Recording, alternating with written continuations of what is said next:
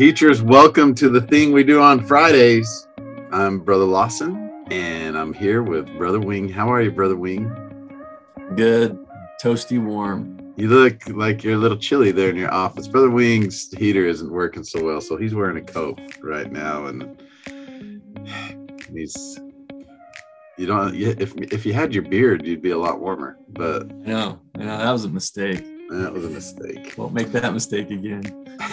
Well, teachers, we're glad uh, that you joined us this week. We hope that we give you some ideas and some help as you as you're going in to Moses eight, and then the Old Testament, Testament, Testament, Testament, G- Genesis chapter six uh, through eleven. You'll be you'll be in. Uh, you got a doctrinal mastery today, uh, a doctrinal mastery day with Abraham Dose, uh, and that will be a that'll be a good day. We'll talk about all those things and much much more today. So let's get started uh, talking about Moses eight. How we set up Moses eight. What well well first of all, brother Wayne, what could we say for the context? You know, every time we do scripture feasting, we always want to establish uh, context with our students. That's gonna that's gonna be a, very important part of of our scripture study each day. So, what's the context for uh, Moses chapter 8? One of the most famous stories in the Old Testament is Noah and the ark, you know, and so students are super familiar with that, but what's the prequel? you know, like what what comes before the ark why is the lord going to flood the earth you know and and um, give me the details there and so moses 8 is going to be great for those details so if you're going to say ask your students what what led up to the flood you know or even what's the cause of the flood. Mm-hmm. you know give me the details. That's where you go to moses 8 so that would be one way to just set it up and like let's find out why this happened um, at all. So and then you know you might connect it to the past. He's like enoch and all the righteous got taken up to heaven. Who's left? You know it's like how's that going to work out? You know and so might be a rough crowd that was left on the earth at that point and so uh, noah and his righteousness knows good and he's a prophet and there's a lot of time for the people to be warned so. yeah I, you know it's it's super important to to recognize and maybe point out to your students that man, if it wasn't for Moses chapter eight, we wouldn't know a whole lot about Noah. We wouldn't even know that Noah was really working on getting, trying to get the people to repent. I mean, there's that famous uh, painting that your students have seen, and uh, that's done by an LDS art, a, a, member of our church, and and where Noah's preaching to the people. But if you if you read uh, Genesis six, it doesn't look like Noah's really doing a whole lot to get people to change. He's just building ark and, and finding some some varmints to put on there. But the but Moses eight will really add to uh, to the context behind. I mean, Moses eight is fantastic context for. Um, I like that question. Why why is why is Noah building an ark? If we read the Bible, it'll just say uh, because it's going to rain really hard and there's people that are wicked and the Lord's going to flood the earth. Um, Noah the, uh, if we read in Moses 8, Noah actually was a pretty successful missionary. Uh, lots of people were uh, were converted during the hundred some odd years that Noah was building the building the arks. But the problem was, I mean, so his wasn't a conversion problem; it was a retention problem. As soon as they were converted, they get translated and they get taken up into the, the city of Enoch. So he was a successful guy. Don't think that that Noah wasn't a, a powerful missionary. So. Yeah, another right. interesting thought yeah. with, it, with Moses 8 is you could ask the students to figure out, kind of solve a mystery. How was the flood an act of mercy? Um, and you know, because it might sound like ruthlessly harsh to mm-hmm. you know kill everybody on the planet. um, but it's not a funny thing to laugh about. But um, but like, how is it? How truly was it an act of mercy then after this? And you know, mo- the second half of Moses 8, you start in verse 14, and they could really kind of walk through that mm-hmm. and and figure out that um, mystery, you know, how it's an act of mercy. So um, there's a lot in there to to help out. They'll notice the two to two groups of sons that might also help them further solve this, as well as most importantly, they can find messages for us today um, within the text there. Yeah, you know, um, the Noah was. Uh, I I think it's important to recognize that uh, that Noah was. I mean, he's a faithful covenant keeping individual, right? And he he knows that God loves his children. He he knows about Enoch. He knows he probably knows the experience that that Enoch had.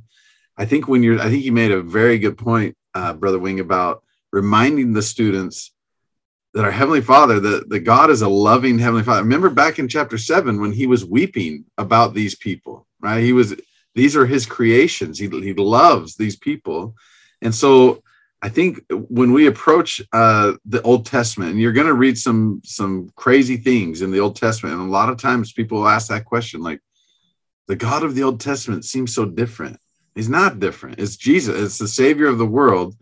But so maybe if you just remind your students to change their perspective and remember, God loves His children, and so sometimes things, if, if we look at it for face at face value, it might um, just right on the surface, it might not appear to be acts of love. But if you can change your premise just a little bit, then then they can see how uh, some of the things that, that God does, all the things that God does is because he loves his children and is working to obtain or helping them obtain eternal life uh, with him.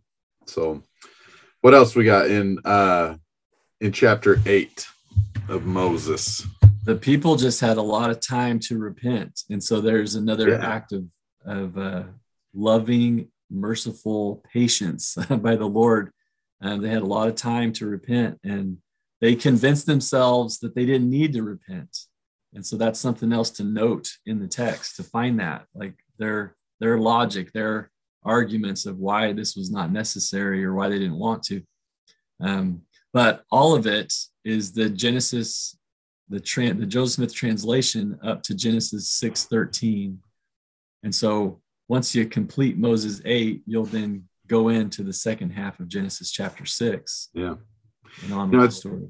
I was thinking about um, Noah, you know, preaching to the people. And again, you know, it says he was going around baptizing people, which is important to point out. It doesn't talk about baptism too often in the Old Testament, like a total of zero times. But uh, in verse 21, it's interesting the attitude of of the individuals that were that Noah was talking to these these people that he was trying to to help they didn't feel like there was anything that they they really needed to change they they said things like in verse 21 behold we are the sons of god have we not taken up the daughters of men so we've married outside the covenant and are we not eating and drinking and marrying and giving in marriage and our wives bearing to us children and the same are mighty men basically they're saying to noah everything's working out for us. Every, everything is just everything is hunky dory, and we're not living. We're not making these covenants that you're telling us. Man. We're not repenting. Why? Why should we? So that might be a, a, a good opportunity to have a good discussion uh, with your students. Well, why do you live the gospel? If other people seem to be just getting through life just fine, uh, and so why do you make covenants? Why do you engage in in things that are are different than what the world is the world is doing. Great Excellent. Point. Anything anything else? Mm, the our teachers, I think their students will have a good time feasting in, in Moses chapter eight. They'll find some good stuff. All right, so we, yeah, go ahead. As we go on, um, it's really cool to then look at Genesis, yeah. starting at verse 14, and go into chapter 7 and talk Genesis about six. Oh, go just to talk about spiritual survival. Are you talking about Genesis six, verse starting verse fourteen of Genesis six? Yeah. So yeah. verse 14 of Genesis 6, and then go into chapter 7 also. And that kind of like that, that chapter and a half, and look for uh, spiritual survival, like how to survive spiritually. Like, how does the the story here kind of teach us uh, to survive the flood of wickedness around us and what we can do, then there's a lot of great things to, to see in there. You got to get an ark of make an ark of gopher wood. The, another fun thing to do with Genesis 6, maybe for scripture feasting, is uh, just say, what if the ark? How? What are the similarities between the ark that Noah built and the and the Lord's house, the temple? And they might be able to find some interesting things um, in comparison, especially in Genesis six, of of the way that Noah built the ark. I won't give away all of them, but uh, you know, he built. I'll, I'll give away one. So he built this ark out of gopher wood, and then he used pitch. Do you know what pitch is, Brother Wing? Have you ever I learned what pitch was on my mission. Well, I, was, I re-roofed a or I patched a house the other day, and I used some, you know. Did you use some pitch? nails? so pitch is like tar. Like you, maybe you've heard of the La Brea tar pits where like dinosaurs and stuff fell into somehow. I'm not sure how they did. On my mission, there was a uh, down in Trinidad. There was a place called Pitch Lake, and it was just this bubbling tar that would come out of of the ground and it's really good to, to seal, right? It really it seals the, the cracks there. So we have the we have this ark, but it's the sealing that makes it float that keeps the the the water outside. So you might there might be uh, some comparisons between this this ark uh, with the window shining in, giving revelation, give lighting up the, the place. I don't I don't want to give all of them, but that's a that's another way you might approach uh, scripture feasting for for Genesis six and seven. Um, anything else that we got? Um, yeah, this is a good time to point out the Joseph Smith translation. We haven't used Joseph Smith translation because that's oh, been yeah. the book of Moses, but now we're going to start using this a lot. And there's a there's a lot of really important Joseph Smith translations, uh, especially in the first half of Genesis. So kind of train your students to keep an eye out for those and yeah that's a good one. Uh, that's a good one to add to our to the study skills. Uh, is look for all the JSTs and just mark them in their scriptures. Go, you know, go through and mark every JST uh, down at the bottom that they can, and that because the JST is gonna. I mean, this is how this is how Joseph Smith learned the gospel. By the way, is by studying the Old Testament. So if you're if you're like, oh man, this is really hard. This is how the Lord decided I gotta we got to convert Joseph Smith to the gospel here. Let's have him read the Old Testament. And so imagine Joseph reading these chapters and asking questions. Uh, and so there's some great revelation that that he received, and we got it recorded in Doctrine and Covenants and in the footnotes here the the JST that don't miss the JSTs at all in these in these chapters. All right. Uh are you good on six and seven? You want to um what what? So we got six. Oh, so we you're teaching six through chapter nine, or halfway through chapter nine on one of the days, right? So what yeah, do we so, do? What else we got? So you know, yeah, eight and nine, really fun chapters. Super fun. They might seem like they're not that interesting. There's some details about, you know, getting out of the flood in chapter eight. You know, it might you might just kind of quiz your students about some of these details, you know. Skim, quickly skim, maybe. Yeah, you know, just like how long did the waters prevail on the earth? You know, where did the ark land? You know, right. what did Noah send out to see if the waters had abated? Mm-hmm. You know, and let him kind of walk through this. Um, but the command that God gave to Noah and his sons, the same as Adam and Eve, you know, multiply and replenish the earth. Yep. Um, yeah, you can talk about the rainbow uh, as well.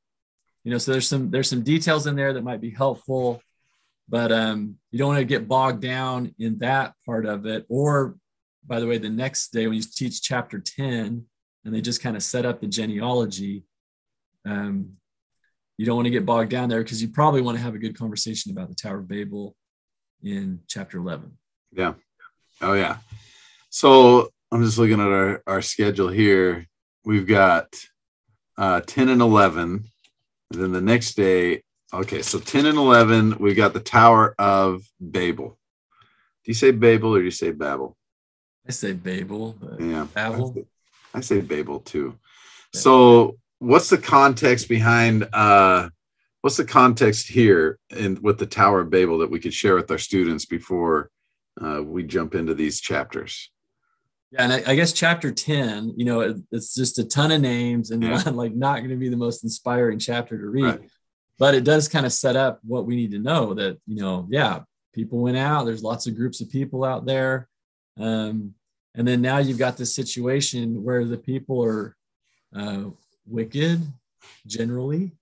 Not everybody's wicked, but there are generally some wicked people and they want to do something bad. And it's, by the way, this is super interesting to me. And I don't even know if this is true, but I want to, I just want, this is interesting. I want it to be true. So, look, yeah, I do. I kind of want to do. true.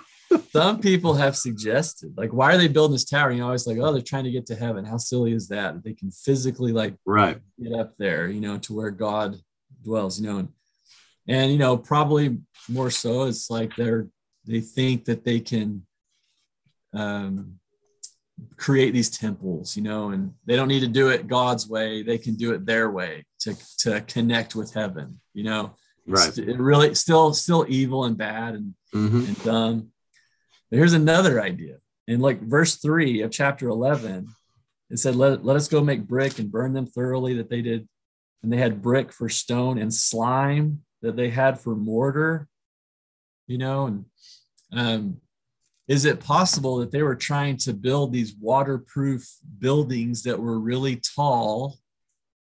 For what reason would they want a waterproof building that was like super high up? You know, Has the Lord flooded the earth again? yeah. And so is it possible that they're like, and they and they're not reading scripture to know that the Lord had promised that this wasn't going to happen. You just look out and see a rainbow and be like, sweet, we're good, you know. But um uh are they trying to and and this is where the all of the the ideas about this maybe unite that whatever's going on here, they're trying to uh, avoid the consequences of sin. Yeah. and r- aside from repenting. Right. you know they want to do it a different way other than repent and and rely upon jesus christ. They want to do it some other way and now they're in trouble. No matter what the, is actually going on here they're in trouble. And so there's the context. And so when it talks about that these people were gonna um, you know nothing could be restrained from them if they united on this probably meaning that that there's going to be no end to their sin if they go down this path of trying to do things their way instead of God's way. Right. I like that. You know, I also um here's something else I'd like to be true. Uh but but is you know, it's interesting that God whatever they were doing, whatever this whatever it was that they're doing, he confounded their language. Um they and that would immediately, I mean, when they changed all their languages, that immediately make it hard for them to be unified in their in their wickedness right uh, it's been suggested before that towers in the old testament are are temples right um but we can't just decide like if i'm super jealous that brother wing's going to live 10 minutes from a temple i can't decide you know what i think i'll do i'll build a temple right next to my house just like just like brother wing and so an unauthorized temple where there's unauthorized ordinances going down, even if they're like the same, we're performing them the same way, uh, that would not be that would not be an appropriate thing to do. And so the Lord would confound confound their their language. So there's there's other ideas there. There's um I think ultimately I think it's it's just important to consider that these folks, I, I think it's what Brother Wing shared about building a tower, maybe to so high that it might ex- escape another flood so they could um, they could avoid consequences. I think that's a great i think that's a great lesson as well that can come out of there. It's just a, that's an interesting kind of a strange story. You know one one strange story that is that might come up uh, with your students but it's not really part of the the curriculum that we're teaching and maybe because it's super weird and we don't quite understand it is this little um, this little thing back in chapter nine with Noah, right? And where he's he's he's drunk and he has you know he was a husbandman, which meant you know that he he had he had wine and things like that. That's okay. Word of wisdom didn't come around till till the 1800s, but um, but the uh, there's this there's this instance where um, his sons come in and see him naked, and and your students might think this is crazy. This, what is going on here? And you can say, yeah, it is crazy, I, and a lot, and, and I'm not sure what's going on here. I can give you about five different ideas of what's going on there, and I don't know if any of them are are correct. And so that's just going to be one that we'll have to say, yeah, that it's, okay that there's some things we don't understand, uh, and but there's there's scholars that have talked about those things. It's just part of acquiring spiritual knowledge, right? You want to use divinely appointed sources, see what prophets and apostles have said about about this. I kind of um, there's a few prophets and apostles that have talked about this uh, this covering that Noah had was uh, the coat of skins that was made for for Adam, and so we got Ham trying to steal, like to take priesthood. Uh, that that coat of skins represents priesthood, and he thought he could just take that to himself, which we know that that can't be a, a thing. But but again, your students, if that comes up, it's okay to say, you know what, I'm not sure. There's a lot of different ideas, and a lot of people have said a lot of things, but I'm not sure what that what that part means. So yeah, that's that's helpful commentary there. Excellent. All right, so we got Abraham one. Well, explain to us a little bit about about what happens next this week, Brother Wing. Yeah, so I mean, for "Come Follow Me," it ends with Genesis 11. When I was yeah. making the original pacing, I was, you know, you gotta got what are you gonna prioritize? Keeping things in order and sequence. Are you gonna put the doctrinal masteries with the content? I tried to make mm-hmm. that happen, and that's why I kind of cheated a little bit and put Abraham one in there because the there just wasn't enough days and space right. uh, to work with. Some of you uh, have a there's a professional development day on Monday, so you're not even teaching on Monday. Which in that case, we had to push Abraham one into the following week where it belongs mm-hmm. anyway. So, and you might want to do that regardless of the situation, but and maybe you move the Abraham three doctrinal mastery passage to this week, um, this coming week to to fill in the space. Do it however you want to, but uh, it is actually pretty good though. Even though Abraham one belongs with the next week of Come Follow Me, it's really great. Yeah. To make sure that you link it, whether you're whatever week you're teaching Abraham one on, link it with Genesis 11 because the contrast is pretty awesome. I mean, think of the people here in Genesis 11, verse 4. They're trying to make a name for themselves, which is really crazy, lest we be scattered. yeah. Know? And, and it's like, the total opposite they're going to get the consequence that they're trying to avoid yeah uh, because they're not doing it god's way that just seems to be what always happens but then you're like okay do you want to be gathered and have a name you know and to be saved uh, mm-hmm. and unite with heaven well here comes abraham you know to kind of tell us how that how that can happen and so it's really great to then connect abraham genesis 12 abraham 1 like connect it with the story of the Tower of Babel. Yep. That's an excellent one. I love uh, uh, Abraham one. I think your students will really dig, uh, especially when they get to reading about Abraham and and how he came to be who he was, what he was like as a as a young guy, maybe as a, even as a teenager, and they'll really like uh, the story of the the three gals that just stood up for what they believed in. The um, three virgins, probably young teenage girls as well. Um, so really help them step into step into Abraham's life and into the life of these three girls um, in Abraham one, and and I I think your students will have a powerful experience in that uh, in that chapter. Yeah, and you know, especially helpful is you know we talked about the doctrinal mastery with Abraham 2 mm-hmm. You know, and you'll you'll end up teaching that next the, the chapter next week but the doctrinal mastery you might teach this week yeah and um that's that's really useful to kind of talk about gathering and the abrahamic covenant and let the students really learn from those verses get them to read them over and over you know as part of oh what do you how tell us how you did that uh the other day in your class brother wing yeah so when we did uh, Moses 1 and Moses 7, 18, you know, we did those doctrinal masteries. I just kind of likened it to exercise. and just said, let's just do a little scriptural workout here, you know. And I just was like, drop down, give me 20, you know. And so read, read that passage 20 times. And so these were really 20 short. times.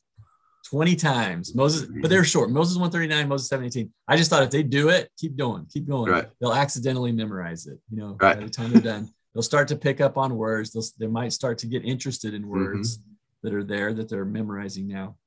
Abraham 2, 9 through 11, a little longer, maybe drop down, give me five or 10, you know, and just, but read it enough that it starts to get into the mind more than just one superficial reading. hmm Um, but then after they did that, I was like, hey, mark it now. Mark it in your scriptures, highlight it, you know, like note this doctrinal mastery passage. And then I said, now, um, next thing to do is, okay, learn from it. So identify two things that the doctrinal mastery passage teaches. Write them down. What are two things? And then we can, you know, we can talk about those things.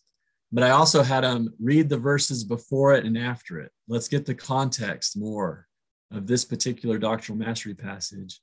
And then, um, then we memorized it. So I put the first letter of each word up there. Now with Moses one and seven, that was super easy. You Yeah. might just take a portion of of Abraham two nine through eleven, uh, take a portion of that to to memorize, and let them kind of practice memorizing that part that that seems most important. Um, and then the last thing, after we had done all of that, uh, all that work, that was kind of the first half of our lesson was just really scriptural on. CrossFit, man. That's Yeah. P90X. It was like legit. Anyway, they were they worked on it. And that now that I, I felt comfortable that my students like they've really gotten comfortable with this passage. Um, so then I took it to the acquiring spiritual knowledge pattern. Um, and that, those are all the things we talked about last week. You know, you got you can have them like it's Jeopardy. Now you got the answer. So what are the Mhm. what's the question? What's the Right. problem? Um, or you could say, hey, what you you know um, you could have introduced the problems before. Like, what are some problems going on in the world that this passage would help with? right. Um, but uh, take them to that. How do you, how would you act in faith, and how could this scripture help you to act in faith with a particular challenge or concern? Awesome. Um, and so there's a lot of work to do to be done on one passage. That's excellent. I like that. And then you're done for the week. Teachers, you, you just you get to rest for two days until it all comes back again. So uh any last words of, of counsel and advice? I, I think that uh our teachers have I think that's a, a good start for you, teachers, for this week. You got anything else, Brother Wing? No, All right.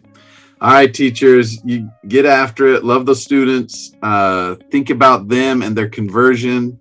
Worry more about them than than what you're going to say. Worry about what they're going to say and what they're going to experience in their class. You'll have a great week. All right. We love your guts. Stay righteous, everybody.